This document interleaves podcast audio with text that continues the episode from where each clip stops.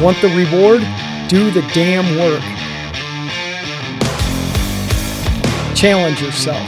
Inspire change.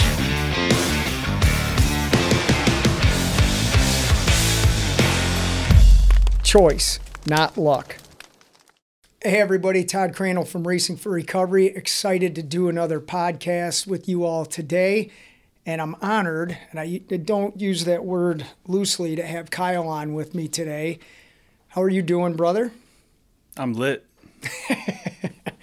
oh, this is going to be good. Uh, how do I want to start with this? Uh, let's do this.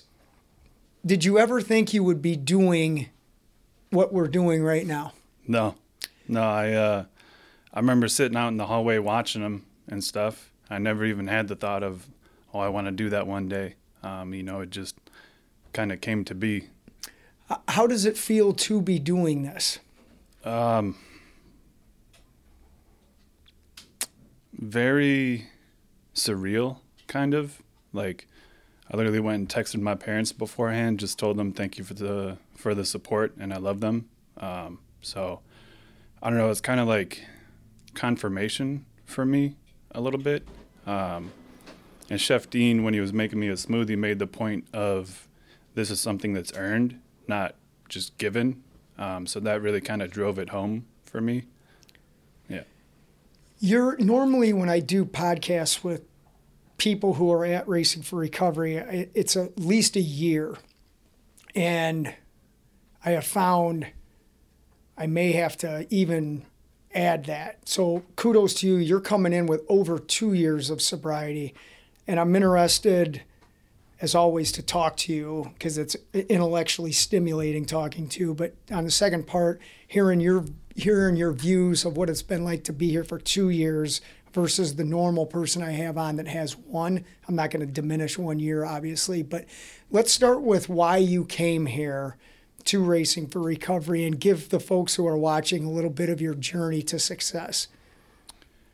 So, I mean, the, the way I got into recovery to begin with was um, actually, funnily enough, this is the shirt that I left detox in.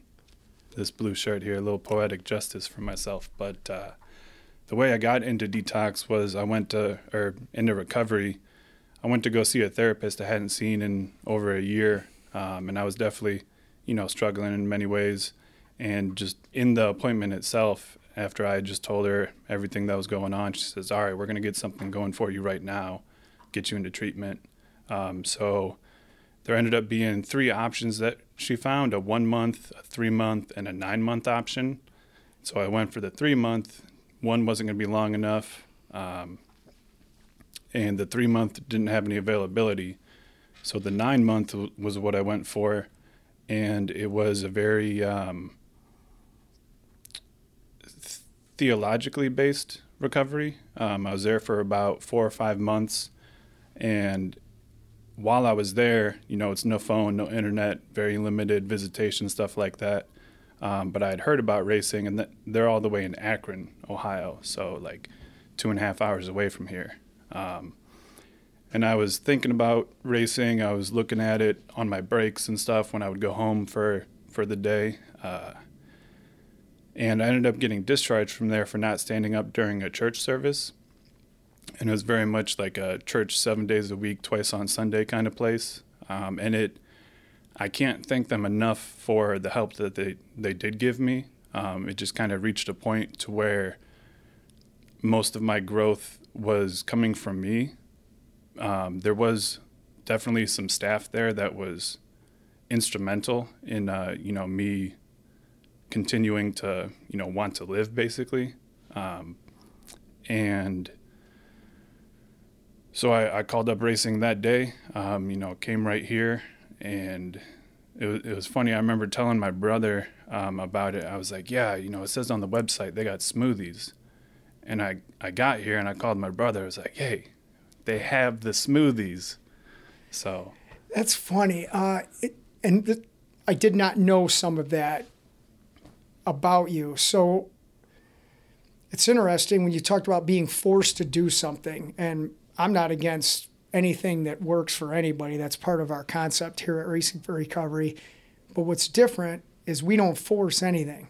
Right. we give an opportunity for those to take our concept and make it applicable to an individual. So, were you aware of that when you came here? If so, talk about that. If you weren't aware of that, how did it feel to become aware of that? I was definitely aware that you know it was holistic.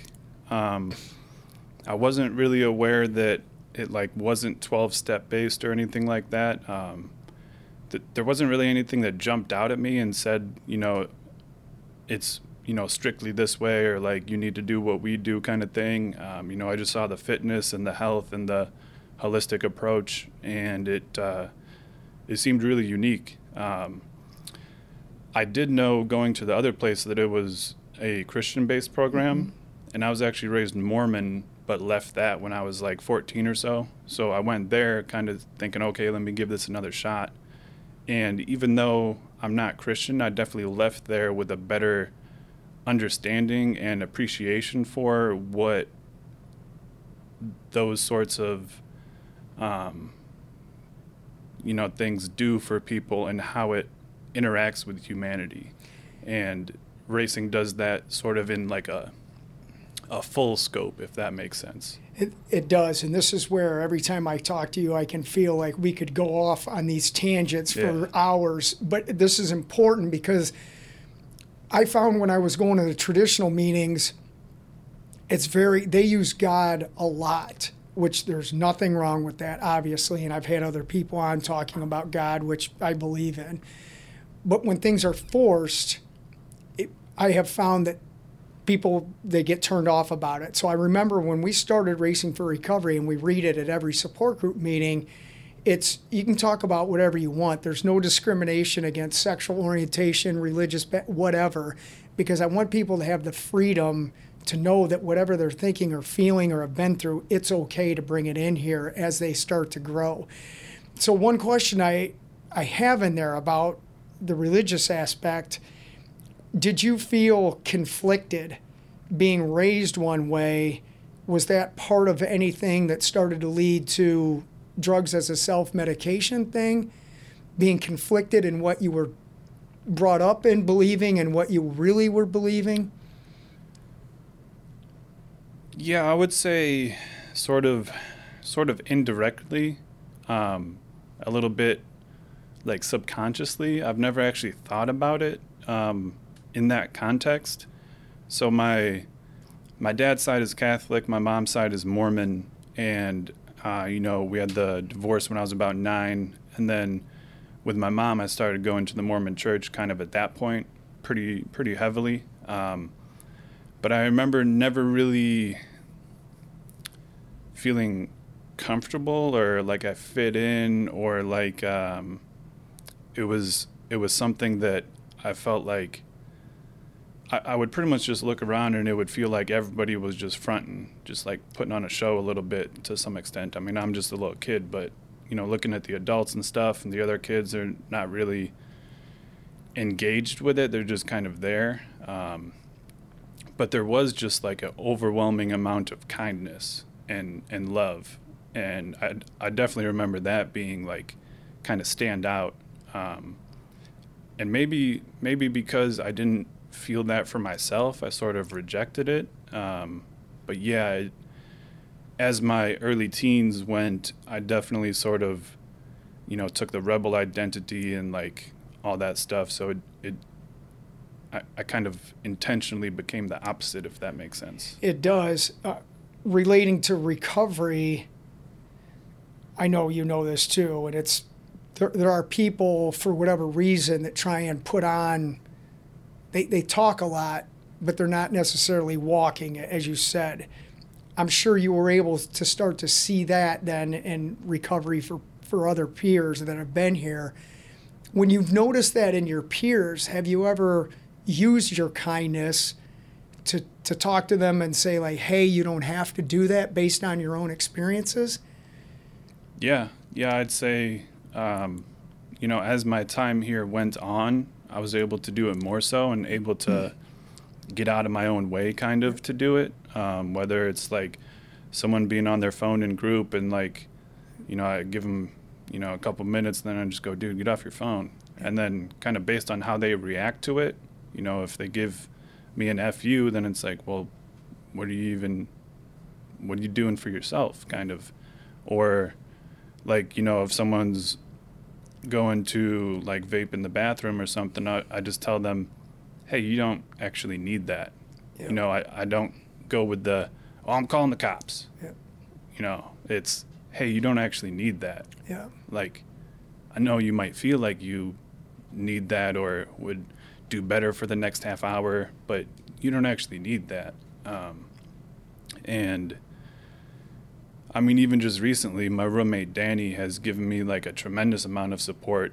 You know, after after the whole two, hitting two years and whatnot, I'm I'm trying to achieve my next form, if that makes sense. And as it goes, you know, there's I'm kind of chipping further and further away at the at the at self. So I noticed you're uh, you had two people last night, I think, during the Racing for Recovery live stream that gave you praise for what you've been doing. Uh, And you talked about Danny for a second, who's also doing well, and I can't wait for him to come on here. I think I'll be laughing more than talking that whole time. But what did it feel like last night to hear your praise from from peers? Yeah, I mean, when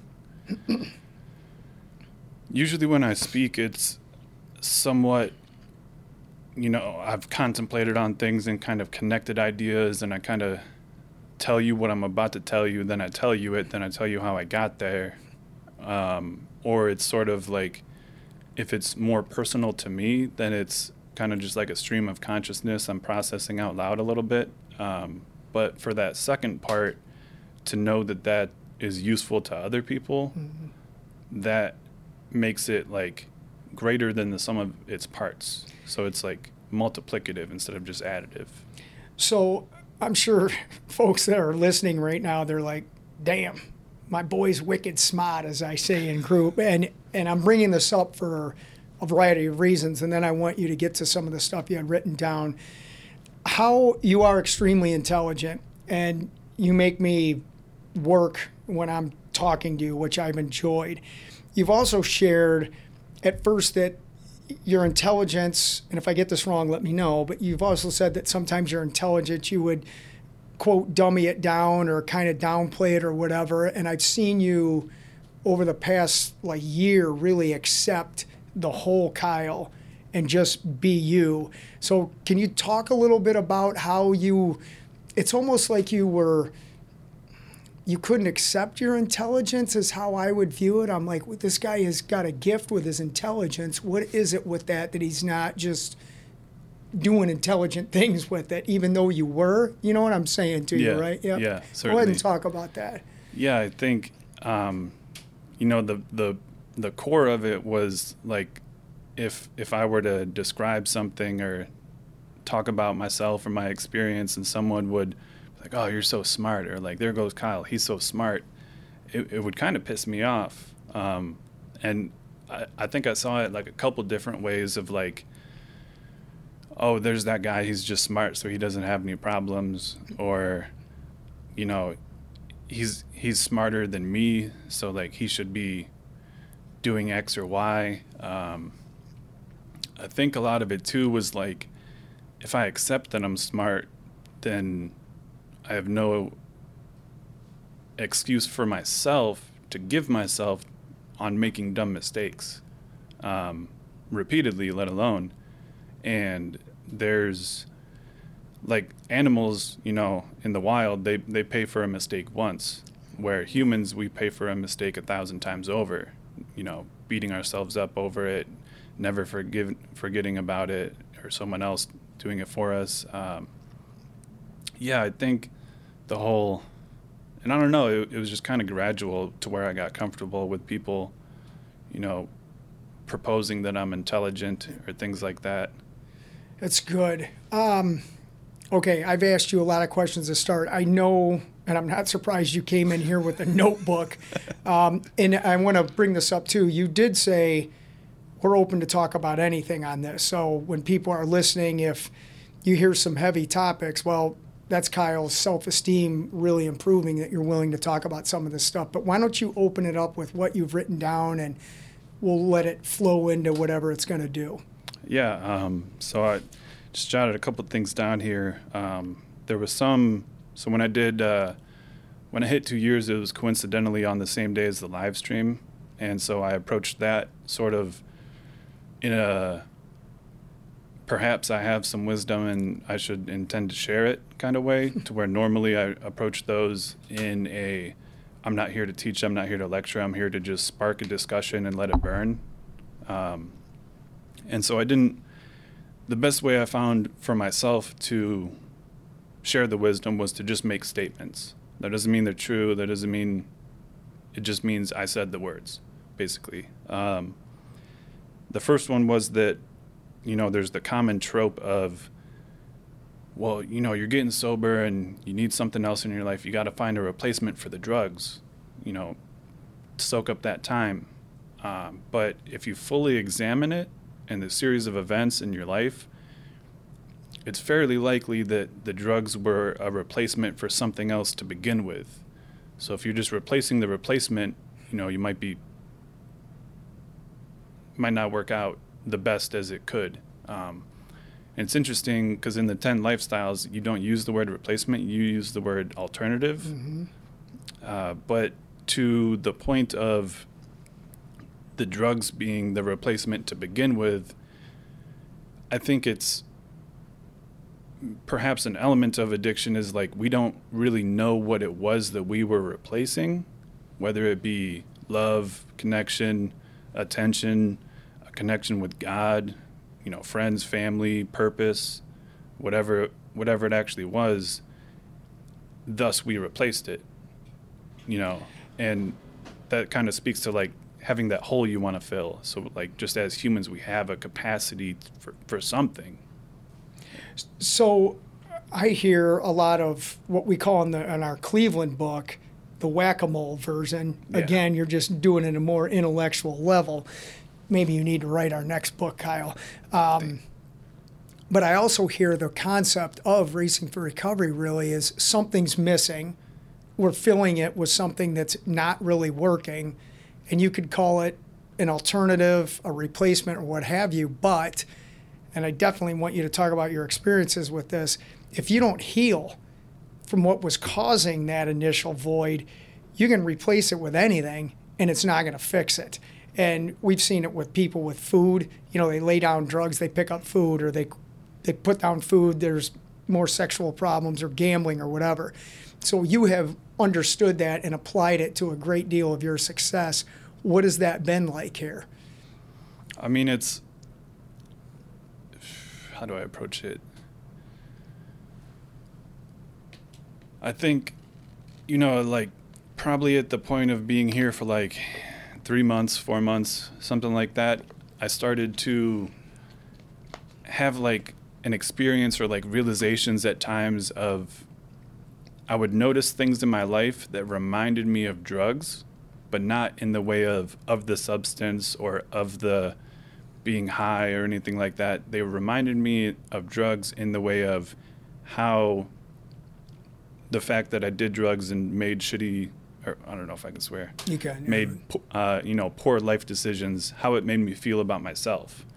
So whether it's watching YouTube for three hours when I know I should be doing something else, and then feeling down on myself, you know, so I I reached for YouTube to feel at least better or like not terrible, and then knowing that probably on the backside I wouldn't have gotten my stuff done and I'll just feel worse for having watched YouTube and that was very similar to how drugs would make me feel of like oh i did this again and that says this about me and i'm like this and i'm i'm worthless. Um, you know that was there was this guy jared at new destiny the place i was before i don't know if i can um, before here. And after i had been there for about a week and you know got my got myself i don't know not got myself going but one day he just pulled up on me. He's like, "Hey, I don't ever want to hear you say the word worthless in reference to yourself ever again," because that was like, you know, my one thing.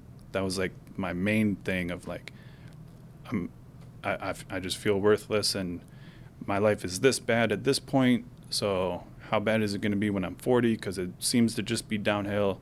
And if I think about suicide this much now, how much more will I think about it at 40? Do you want to talk? Suicide is, I mean, most people know about Racing for Recovery know that started from a suicide. You mentioned that. Do you want to talk about your, your struggles with that, or Sure.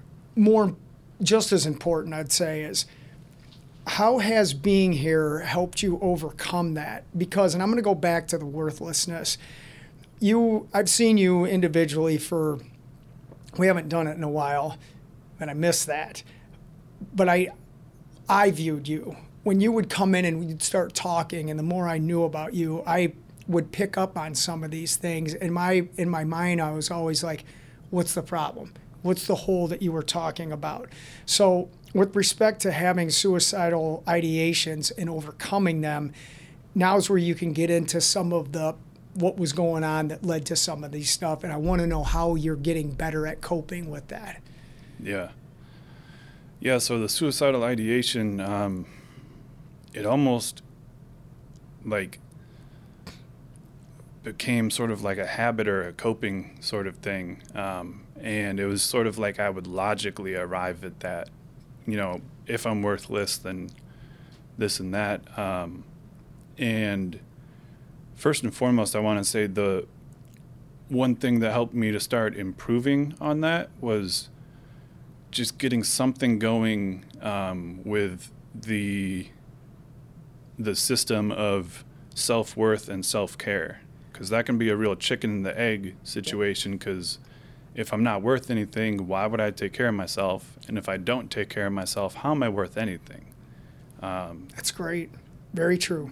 and and then from there, you know, the the first couple months of recovery was having that negative narrative, and the the best that I could afford for myself at that time was at least being right about that negative story to my life, and like that was what I would take solace in, and like give me any sort of gusto or like, you know, I don't know, exactly where that came from, but you know, it had to go from having that negative story and maybe being wrong about it, and that double sucks. Yeah. And then eventually I could have a positive story, and I'm probably wrong about it, but then eventually I can have a positive story and I'm right about it. And then you kind of oscillate going back and forth. this is where, and again, we keep talking about the intelligence factor, not just in yourself, but that's a trait of people who are battling addiction intelligence, artistic creativity, athleticism. There's a lot of parallels in that. Sometimes our intellect can become a hindrance because we're trying to outthink this. And it's our scope of practice, if you will, around here that we have to be able to understand to use the intelligence to deal with our emotions with respect to our intelligence to overcome it. How how did that hmm. concept like help you cope more effectively? Because I hear you saying that. Yeah. Yeah, that's that's a poignant idea of like the emotions, you know, just just with bare intellect, you know, I'd be you know, not much. Right. So with emotional intelligence, the interesting thing about emotional intelligence, they call it e- EQ, just like your IQ. Your IQ is more or less fixed, but your emotional quotient, your emotional intelligence, that can be increased and improved, and you can get better at it for self and for others. Um, and like with regards to the suicidal ideation, you know, it was. I, I had dealt with some amount of depression for most of my adult life, I would say, um, due to various factors, um, some being chemical, some being just circumstantial or unresolved angst or traumas, or, you know, it just kind of became a part of like my worldview. Like I just kind of adopt, adopted like a certain victim mindset. And that was, you know, ultimately convenient because you know, I have excuses then, and things aren't my fault. And if nothing matters, then hey, at least nothing matters, so it doesn't matter if I fuck off. Um, and so when I was 16, um, it was found in a routine gym class spine, uh, spine check that I had scoliosis. Mm. You know, it was pretty severe. Was, my spine was basically like an S, and it was also rotated. Um, and so I had a, a spinal fusion for that, where they put a rod on either side of my spine, hardware, hooks and screws and stuff. It's a pretty gnarly X-ray. Uh, but from that initial surgery, I contracted MRSA, which is basically like super staph methicillin resistant staphylococcus aureus. And methicillin is what you treat staph with, but MRSA resists that. That's what MRSA means. Um, and so I had to go back in, you know, the incisions bursting open with pus and blood, and we're going down the back steps, and they're trying to give me my good coat. No, I'm bleeding out my back. Give me my crappy coat. What are you yeah. doing? Come on, guys, get it together. Yeah. And uh, it's the middle of winter. My dad slips on the icy steps. I let go of the screen door that I was holding. It hits him in the forehead after he just hit his back on the stairs. It was, oh. it was a great day. right. Yeah. yeah. Um, and so I had three subsequent surgeries where they're basically pressure washing me out with antibiotics because you can pump antibiotics through flesh, but not through metal, obviously. Mm. Um, so they left my back open for five days to do all that good stuff. And you know that's that's as much of that story uh, that I'll tell. But you know, I started recovering and stuff. Never really like processed what that whole thing was for me. Um, you know, it was a real whirlwind. You know, I was supposed to go and have the surgery and be back in school within like two or three weeks. Ended up missing like the entire semester. Um, you know, the whole second half. Uh, my my high school career was kind of funny because in tenth grade I got expelled 11th grade, I had the back surgeries, but then in 12th grade, I just had enough credits to graduate early somehow still. So I missed half a year every year, but still left early. Um, and so I, I, I tell that whole back story because, you know, I didn't really do anything with that as I grew up. So by the time I'm 19, 20, you know, working to make a living, doing CNC, things like that, working with my dad with his contracting business, I started to just have chronic pain and it really was debilitating, you know, mentally as well as a little bit physically. You know, I can still snowboard, dirt bike, climb mountains, all that good stuff. But the chronic pain, it's like subvert subversive. It's, you know, that little sneaky little demon that just you come to accept it and you know you talk a lot about like mental health and the mm. body and physical health and how it's all informed it's all connected and so if if my back's hurting and it's you know my shoulders are tight my low back is tight even because my spine is rotated i, I can be all, all kinds of wonky um, you know the the best way I can explain it is compensation to where because it's fused like I can't do a crunch but I can still you know do push-ups or sit-ups and stuff. And so some muscle groups will be overused some will be underused or not even used. Yep. you know I can go through a whole day without activating my core unless I intentionally do it. So some muscles would atrophy and some would just become inflamed and overused and weak through that. Um, so the the unmanaged chronic pain coupled with a little bit of depression already, you know, it was just a, a real recipe for disaster. Yeah. Th- this is, the, and I want people to understand too. I want to go back a little bit. You you brought up the divorce of your parents, which you said caused some depression, and I believe you were smoking pot prior to the physical problems you have, which are extensive, that then pain pills and opiates and all that came into play. So, and again, go ahead, Kyle. Actually, funnily enough, um, after the after the surgery, I was hell bent and personally resolute on not taking any pain pills of any kind. Um, so pills pills weren't my thing. It wasn't opiates, anything like that. N- not ever. Not ever. I, am then why am I bringing that up? I made it. I don't know. Okay. Um. Hmm. I've done a lot of drugs. That's what's happening to my brain right now, right? Yeah. Yeah, it was Because we've talked about some of it. It's been a while. But so then, how did. We're still talking about. You, you've talked about depression. You've talked about your parents' divorce leading into some of this stuff. You go through this traumatic thing physically. Thankfully, your intelligence helped you to get out of high school. Where do you think then problems really started to arise that you ended up here? Because that, that's what I want people to understand. A lot of times hmm. people look at addiction or recovery and they'll say, my loved one has a problem with opiates or weed or whatever, they're going to go to some place for 30 days, they're going to get it sorted, and everything's going to be okay. That usually does not work. yeah.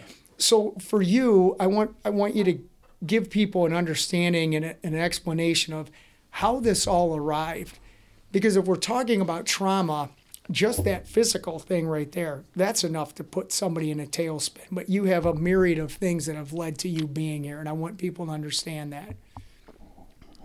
Yeah, I think, you know, and I remember the first time that I was like, it doesn't seem like I drink like other people do. Um, I had been moved out of my parents' house for just a few weeks, and I was like, man, every time I buy a six pack, I drink the whole thing, and like, I don't really want to that much, but I do. And so I remember going to an AA meeting at that point, and I was like, what the heck is this? A little bit. Um, and or I remember, you know, noticing that like I would come home from work and just this was when I still lived with my parents before I moved out and I'd always come home from work and then just go hang out with the boys, you know, with the friend group, with the other people doing the same thing, you know, smoking weed, playing video games, throwing stuff off a bridge, you know, rocks and stuff like that, not Normal littering. stuff. Yeah. Or uh, spray painting in, you know, sanctioned areas where it's totally legal. And I was like, well, I know it seems like every day I go and hang out with the boys, but I I know I could probably be looking for a, a better job or you know, I could probably be you know, working on the dirt bike or like doing anything. Um, and I you know, I think it became an issue when I would notice it, but then like ignore it to some extent, or be like, "Well, I'll, I'll get get after that next time." So I kind of ignored the fire burning in the corner of the room until it engulfed the house.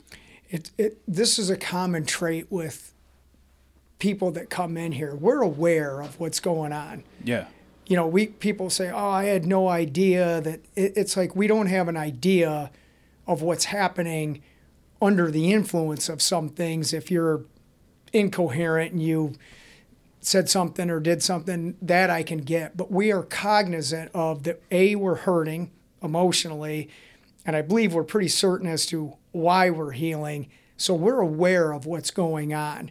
And what I'm interested in now is like, how did coming into racing for recovery helped help you to not only validate what you knew, but what was the transition into living the sober lifestyle that you've been doing for the past two years like? Yeah. You know when when I was in like my early twenties and stuff, like the coolest guy at the party was the one who you know drank the fastest and still stayed standing up and everything. Um, like with with how I said I didn't, I was aware of stuff but didn't do anything about it. I just kind of do the opposite now, um, and I think there's a lot of like short-term gratification that I can look for in that, but in terms of being at racing and like improving my mental health or my physical wellness or my addictive tendencies, whatever you want to talk about it. Um, I say it often of like, you know, healing is sort of like, so you bump your elbow and you take some Tylenol for it.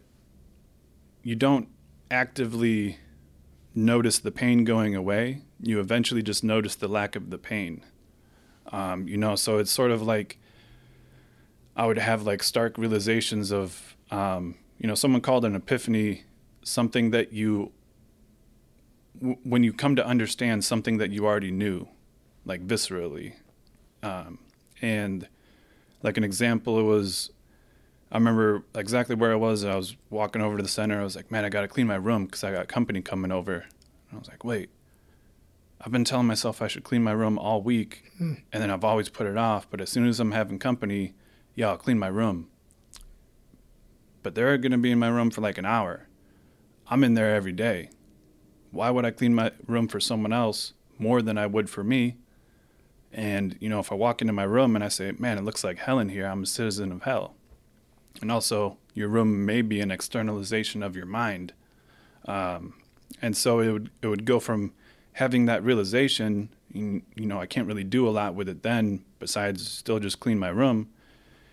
And then eventually, the next time I have the thought of, oh, I should clean my room just for my own need, I'd re- remember that realization, then do something about it. And then eventually, you can go, man, my room's been clean for two weeks. That's crazy. I I fixed that part of me. Do you see that with what you just shared right there? That healing is actually occurring when you were talking about, you know, the the pain in the elbow and you don't really recognize it.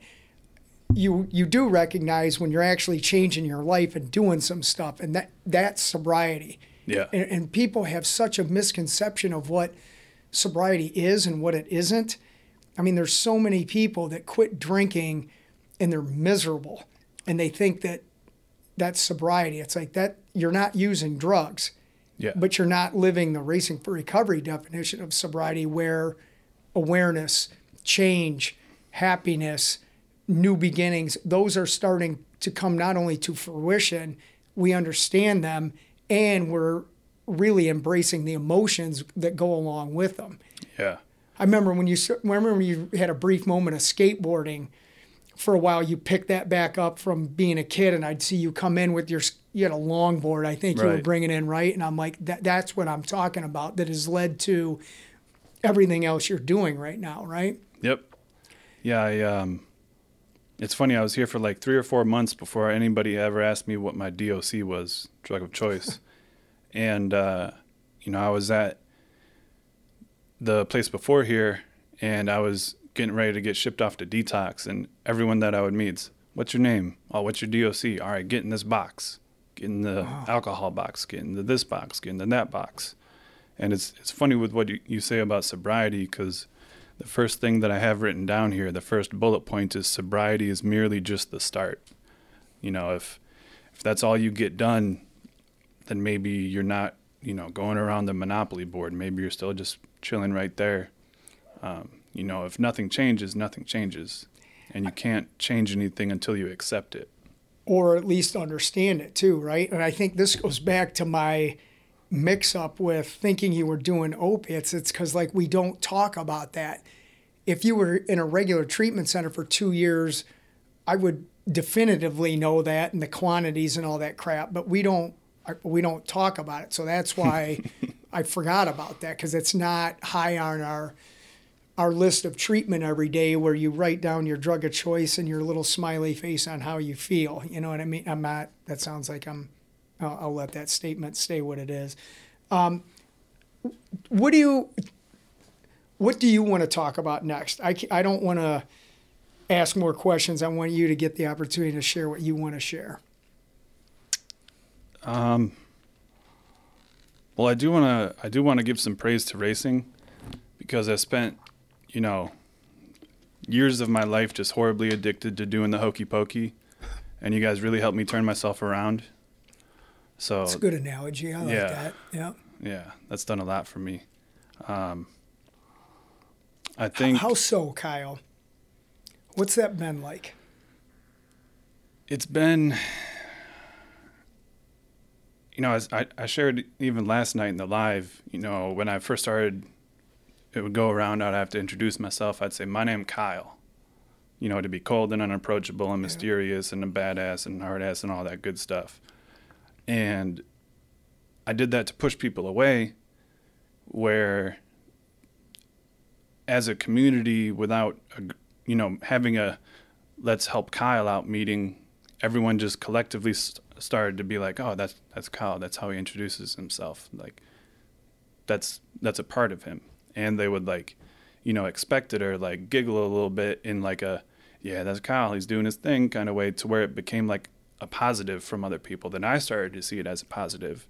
And that's like an example of the we'll love you until you can love yourself kind of thing. Because, you know, if if I had to sum my recovery gig up into one thing, it would be just that I've established a relationship with self and it's positive. Like be- before, it was always um, con- condemnation, self condemnation. And that would be where a lot of stuff, you know, the self destructive stuff would come from. And to me, the difference between conviction and condemnation is when you're convicted, you feel, okay, I, I'm, I'm doing something and I can do better. Where condemn is, I'm doing something and I should be punished for it. You you brought up worthlessness before. You have not referred to yourself that now, and I'm going to go back to last, last night's support group meeting. I haven't ran the meeting in a. It's been a long time. Actually, the, over the past year, I think I've done it twice, maybe three times. But what I what I did realize in there when you spoke and practically everybody, the emotions people were evoking a lot of emotion in there, which I love. If I'm running a group and somebody evokes emotion, they learn something and they laugh, that's an awesome group. But some of this stuff, I kept sitting there going, these feelings that are being shared now are exactly why I started this, you know, 22 years ago or whatever. It's the same thing. It's being okay with self. It's sharing the growth of self. And if, especially for guys, if there's emotions involved, and people are, you know, men specifically are showing tears or, or emotional struggles, which is a good thing, just letting it flow. When, you yeah. know, Mr. Keith was crying in there at 82 years old about how this place has helped his son, riveting. And I noticed a couple other people were in awe of, you know, Grace being 86 years old and learning how not to be an enabler in here. So to me, it's everything that encompasses healing is understanding what the problem is and then doing what it takes to intellectually understand that, emotionally heal from it, and be at peace. Yeah. And I, I just keep hearing you resonate that again today, and I'm proud of you for that. Yeah, I'll put, um, you know, even a little bit more forward with that when there's not self acceptance and, you know, there's condemnation, negative emotion, stuff like that just with like the structure of the brain and how memory and things work, you know, when we remember something and access a memory and the those neurons fire that branch in the brain every time you know there's neuroplasticity things mm-hmm. like that every time you remember something you're either strengthening or modifying that memory and when that's done you know with a negative perspective just for instance with with my spine and things I, I, had the back surgery the MRSA happened all that good stuff.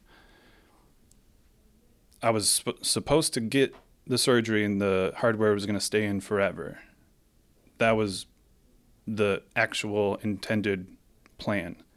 Somehow throughout my 20s I came to believe that but I was supposed to have the hardware in and then it was going to be taken out after a year. But because of the MRSA, it got left in. And so it was this whole extra victimhood and this this whole thing that got twisted just based off of something I heard a doctor say to where if they couldn't get the MRSA under control and save my life, they would have to take it out. But it through my, you know, negative perspective and stuff, I warped that to this like extra victimhood, extra negative. Like so, it just compounds. I'm going to ask you this as we're, well, we still got some time left. I hear, and maybe you don't, I hear this being a subconscious issue, which I've been mm. reading a lot about. I love when you talk about that. That to me seems one of those subconscious things that we get in there and it sticks. And I didn't fully understand how powerful the subconscious mind is over the conscious. That's really what dictates all this stuff. So even back to you think of trauma, whether it's physical, sexual, or whatever, we're programming ourselves to play that out. And that's why a lot of these they almost become innate actions towards emotional pain. I hurt, therefore mm. I have to self-destruct. you know, I'm thinking of suicide, therefore I have to do it. And if we can start to to put some new stuff into the subconscious, Yeah. they can take hardware out or whatever, and things can change, right? I mean, you concur with that. What are your thoughts on the subconscious mind? Yeah, I'd say like, you know, I just explained a negative feedback loop and I would have the same thing with just chronic pain and then if I'm hurting, I, you know, want to kind of scrunch up and then from scrunching up, I hurt more, so I'd have that negative feedback loop and also with the mental health. And even if I'm depressed, you know, you're naturally going to be more slumped and not as active.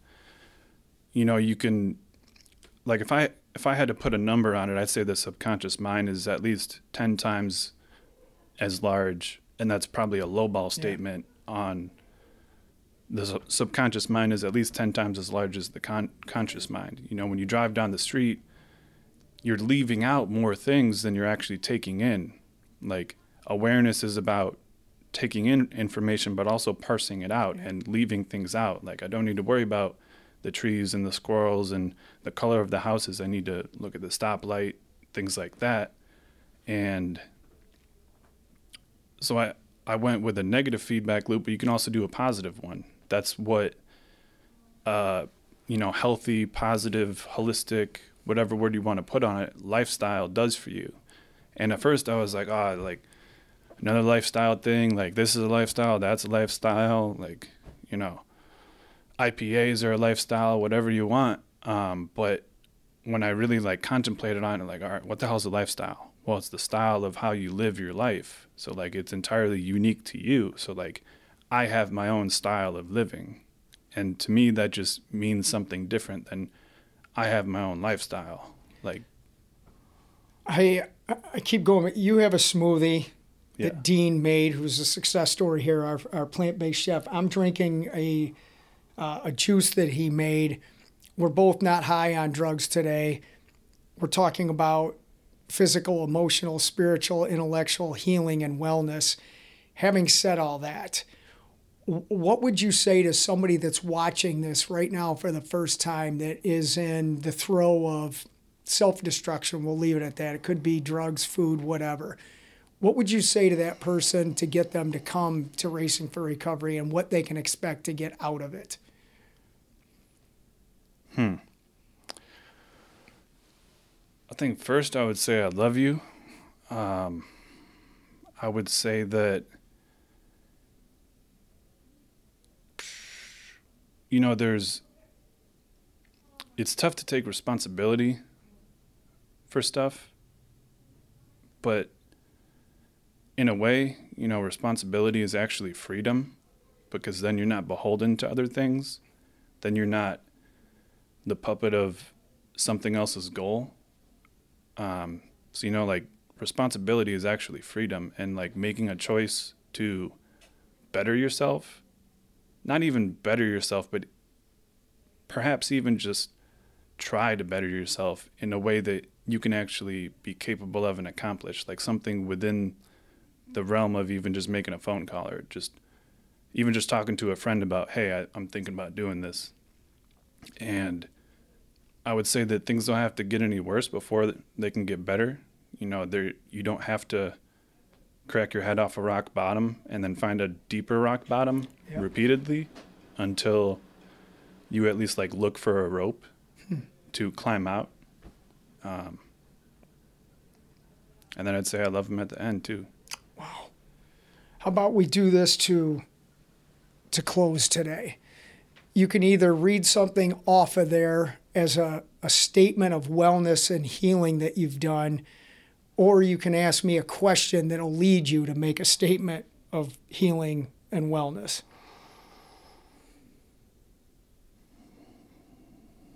Hmm.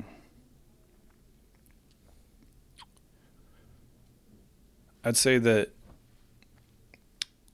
it's easy for your preferred future to be an idealized version of your past, but that's a past which never truly existed. And maybe the best path fo- po- the best path forward is something in the middle of becoming a whole new person and being just a better version of yourself. Like some of you you might have to burn off like dead wood in the forest You know, because if if that doesn't happen in a forest, when there's eventually a forest fire, the whole thing goes up. A little bit of burn every now and then is good. Um, you know, that's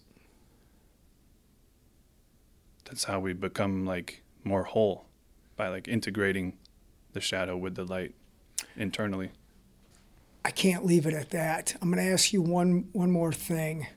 Where do you think your life would be like had you not come here?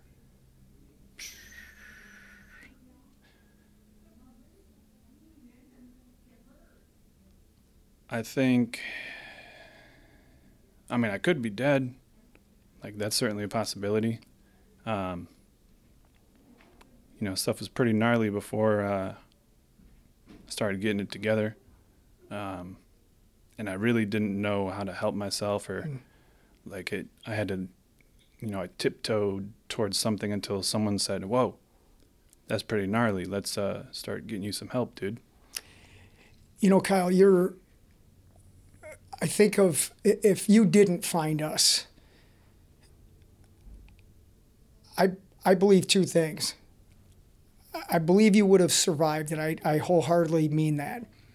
And I I think somehow your intelligence and and your constant quest of being open minded of learning somewhere along the line you would have figured some of this out. I don't I don't know if the whole thing would have come together as quickly as it has for you had you not been here.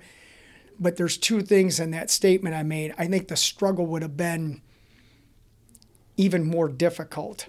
Yeah. But in that difficult struggle, I do believe that you would have found a way to continuously keep at it. And I'm making that statement one for your betterment because I'm I'm I'm proud as heck of you for what you've accomplished. But it's another thing that I think is in every single person that comes in here. And it's our job to help bring that out to where you guys see it so you can experience it. Yeah. Yeah, I think I'd be maybe 20% as Yeah. far along and I'd probably still have a, a negative narrative and like there's there's just so much that racing has done for me and the majority of it has nothing to do with drugs. Well said. I'm very thankful you came on here today, dude. I appreciate it. Likewise. Until next time, America, or if you're watching around the world, um, share Kyle's podcast. It was powerful. I know you know that because you just watched that. And if you need help from us, we are here, racingforrecovery.org or 419 824 8462. Until we see you again, be sober and enjoy your life.